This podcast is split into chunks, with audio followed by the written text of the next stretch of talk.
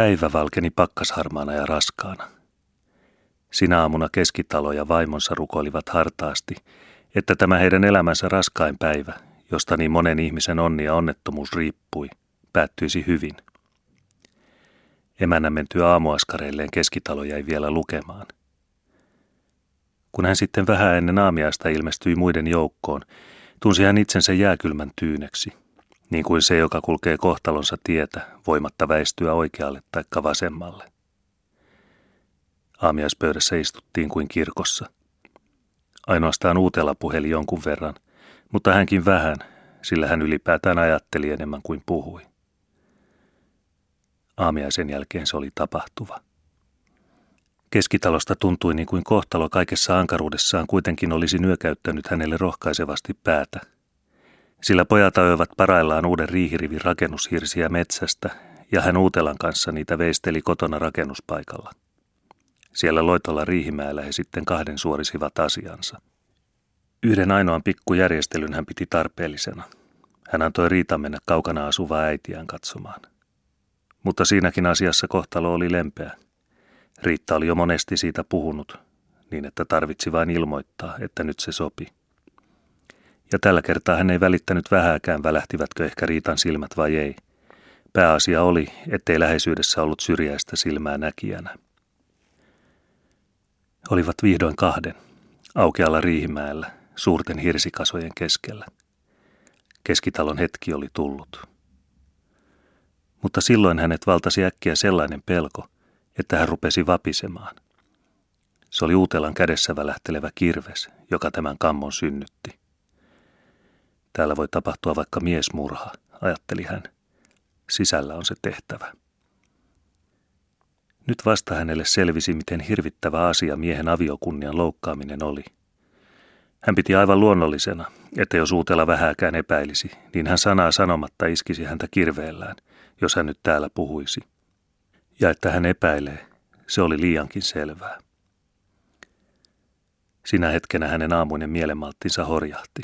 Jos koettaisi saada Mantan itsensä puhumaan, hätäili hän. Mutta hän huomasi sen liian kurjaksi sitä paitsi hän tiesi, ettei tytär missään tapauksessa olisi suostunut. Silloin hänen henkensä suunnitteleva ja järjestelevä jänne taasen pingottui. Hän huomasi jättäneensä kokonaan varteen ottamatta kaikki varovaisuustoimenpiteet ja alkoi niitä ajatella. Niin kului päivä puolisiin. Pojat katsahtivat hänen kysyvin jännittynein silmäyksin, kun he saapuivat hirsikuormineen rakennuspaikalle. Ei vielä, odottakaa – vastasi hän tyynnyttävästi katseellaan. Ei vielä, kyllä selitän, sanoi hän ohimenne vanhalle emännälle, päivälliselle tullessaan. Ei vielä, kohta, vastasi hän pöytään istuttaessa Hannan pelokkaaseen katseeseen. Päivälliseltä noustaessa hän sanoi Uutelalle, minun taitaa täytyä jäädä vähän levähtämään. Kyllä tulen jäljessä heti kun jaksan. Lepäile sinä vaan itsesi terveeksi, Kyllä minä siellä yksinkin toimeen tulen, vastasi Uutela. Keskitalo todella lepäili, jyskyttävin ohimoin, kattoon tuijottaen, aina siihen saakka, kunnes vanha emäntä rupesi iltapäiväkahvia keittämään. Silloin hän nousi. Ensityökseen hän korjasi kaikki kirveet, veitset ja muut teräaseet varmoihin paikkoihin. Kun kahvi oli valmis, lähetti hän Helkan kylän toisessa päässä olevaan puotiin ostoksille ja käski hänen ohi mennessään kutsumaan Uutelan kahville. Sitten hän sanotutti Mantalle, että hän pysytelköön omassa kamarissaan ja ottakoon avaimen suulta pois. Sen tehtyään hän istahti keittiön penkille ja odotti. Uutela tuli punaposkisena ja hilpeänä. Hänellä oli yksin puuhaillessaan johtunut mieleen pieni muutosehdotus heidän riihisuunnitelmaansa, ja hän selitteli sitä nyt iloisena. Keskitalo myönsi ja ilostui itsekin – Tästä oli hyvä jatkaa, vallan toisin kuin jos he olisivat istuneet äänettöminä. Hänen luontainen oveluutensa, joka oli viime aikoina maannut aivan lamassa, alkoi heti nousta. Niin juotiin ensimmäinen kuppi. Toiset kaadettuaan vanha emäntä meni ulos, katsahtaen kuin siunausta rukoille miehensä. Keskitalo joi nopeasti kuppinsa ja odotteli uutelaa, yhä pitäen keskustelua sopivasti vireillä. Uutela lopetti juontinsa ja laski kupit pöydälle. Lauseen loma sattui juuri niin kuin keskitalo oli tarkoittanut. Niin, kyllä siitä sillä lailla hyvä tulee. Vallan hyvä, sanoi keskitalo venyttäen.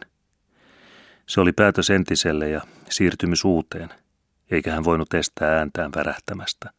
Hän kokosi kaiken mielenmalttinsa ja koetti hymyillä keveästi, vaikka kasvot tuntuivat kankeelta kuin pakkasesta tulijan. Ja kun sinulle uutella piti vielä käydä niin hyvin, että saat tässä perillisenkin, ette tyhjää riihiä laittele.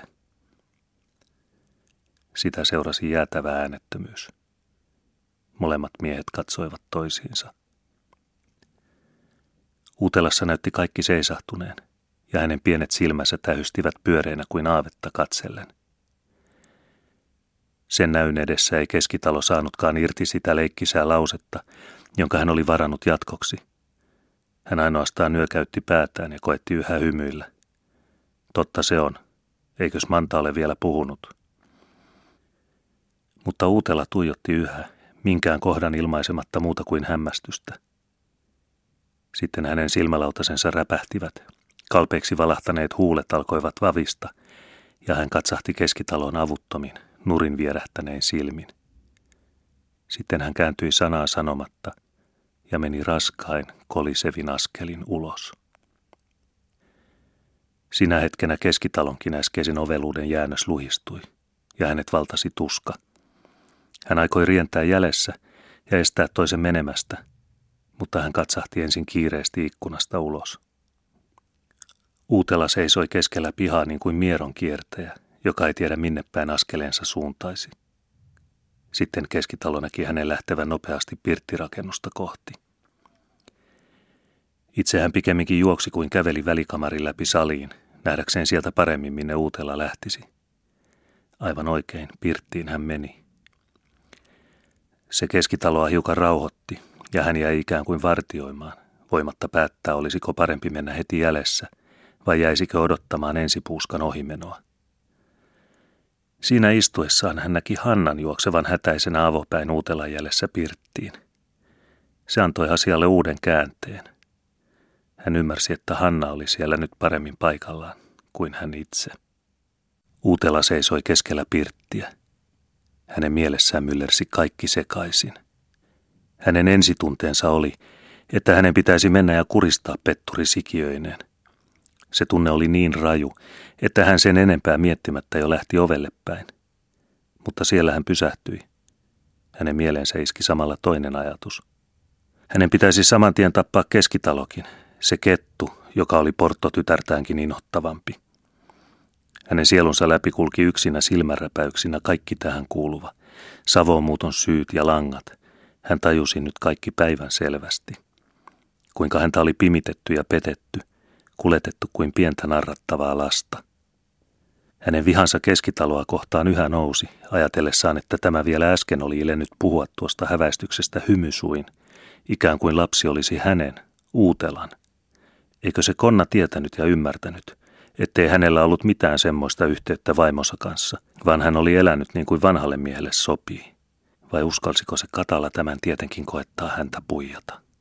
Hänen kiukkunsa oli kohonnut sellaiseen rajuuteen, että hän vapisi. Hän jäi yhä pirttiin, sillä äkkipikaiset teot olivat hänelle vieraat, mutta häpeänsä ja vihansa purkua hän ei voinut enää hillitä. Hän alkoi raivota ympärillään olevia esineitä vastaan. Ensin hän potkaisi keskellä pirttiä seisovan rahin jyrähtäen kumoon. Toisen iskun sai tekeillä oleva korvo, joka murtui räsähtäen.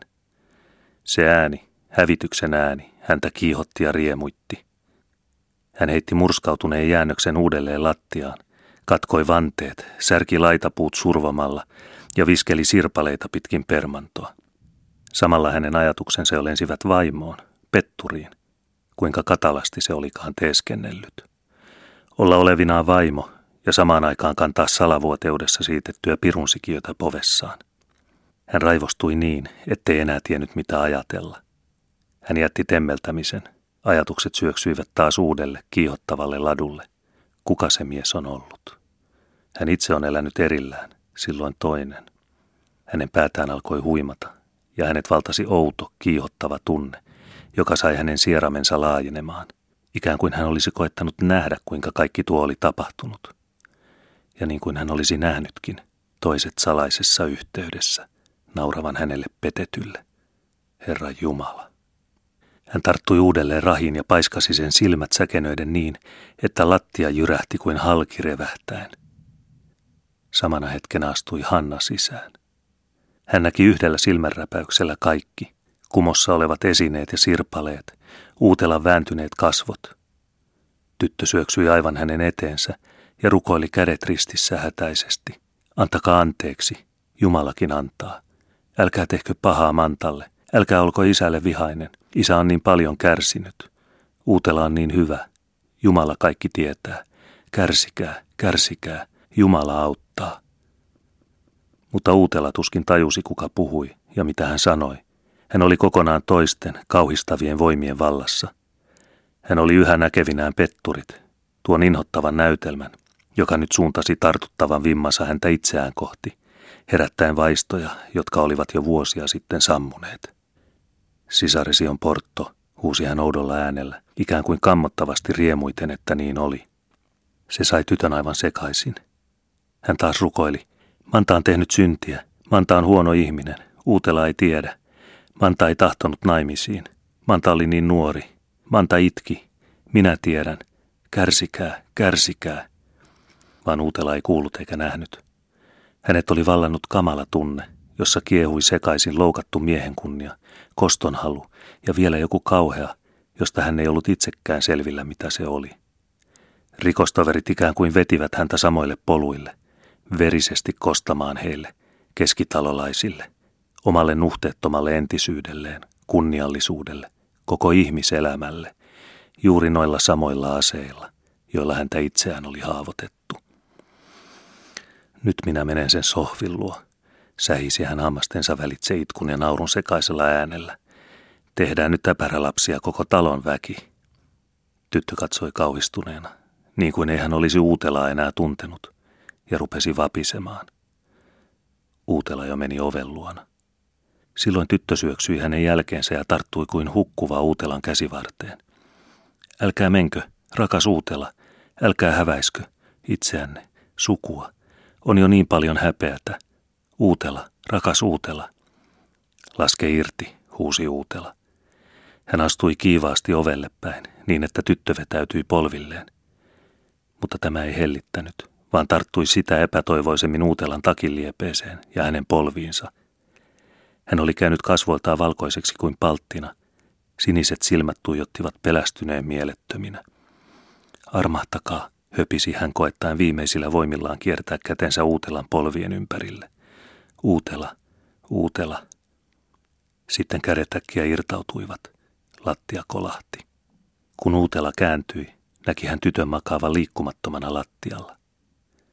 Hänelle tuli hirmuinen hätä. Hanna, Hanna, puheli hän ja nosti tytön hiljaa istumaan, tukien häntä käsivarttensa varassa. Tyttö raotti silmänsä ja katseli niin kuin se, joka ei tunne missä on. Hanna, Hanna, täällähän minä olen. En minä mihinkään mene, en mihinkään. Silloin tyttö ikään kuin havahtui ja katsoi uutelaa silmiin. Siinä katseessa oli kiitollisuutta, kärsimystä, lapsen rakkautta. Jokohan nyt jaksaisit, kysyi uutela – nostaen hänet hiljaa seisomaan ja vieden melkein kantain penkille istumaan. Tyttö koetti hymyillä, mutta oli niin raukea, että Uutela piti yhä häntä tukien kädestä. Ei hän Uutela tee mitään, kysyi hän harvaan, tuskin kuuluvasti. En, vastasi Uutela ja vaipui raskaasti penkille. Me olemme kaikki syntisiä. Hänet valtasi niin masentava häpeän tunne sen johdosta, mitä hän äsken oli ajatellut ja puhunut – ettei hän voinut enää katsoa tyttöön, vaan kääntyi poispäin. Kuumia kyyneleitä alkoi tipahdella harvakseen ikkunalaudalle, johon hän kyynäs päätään nojasi.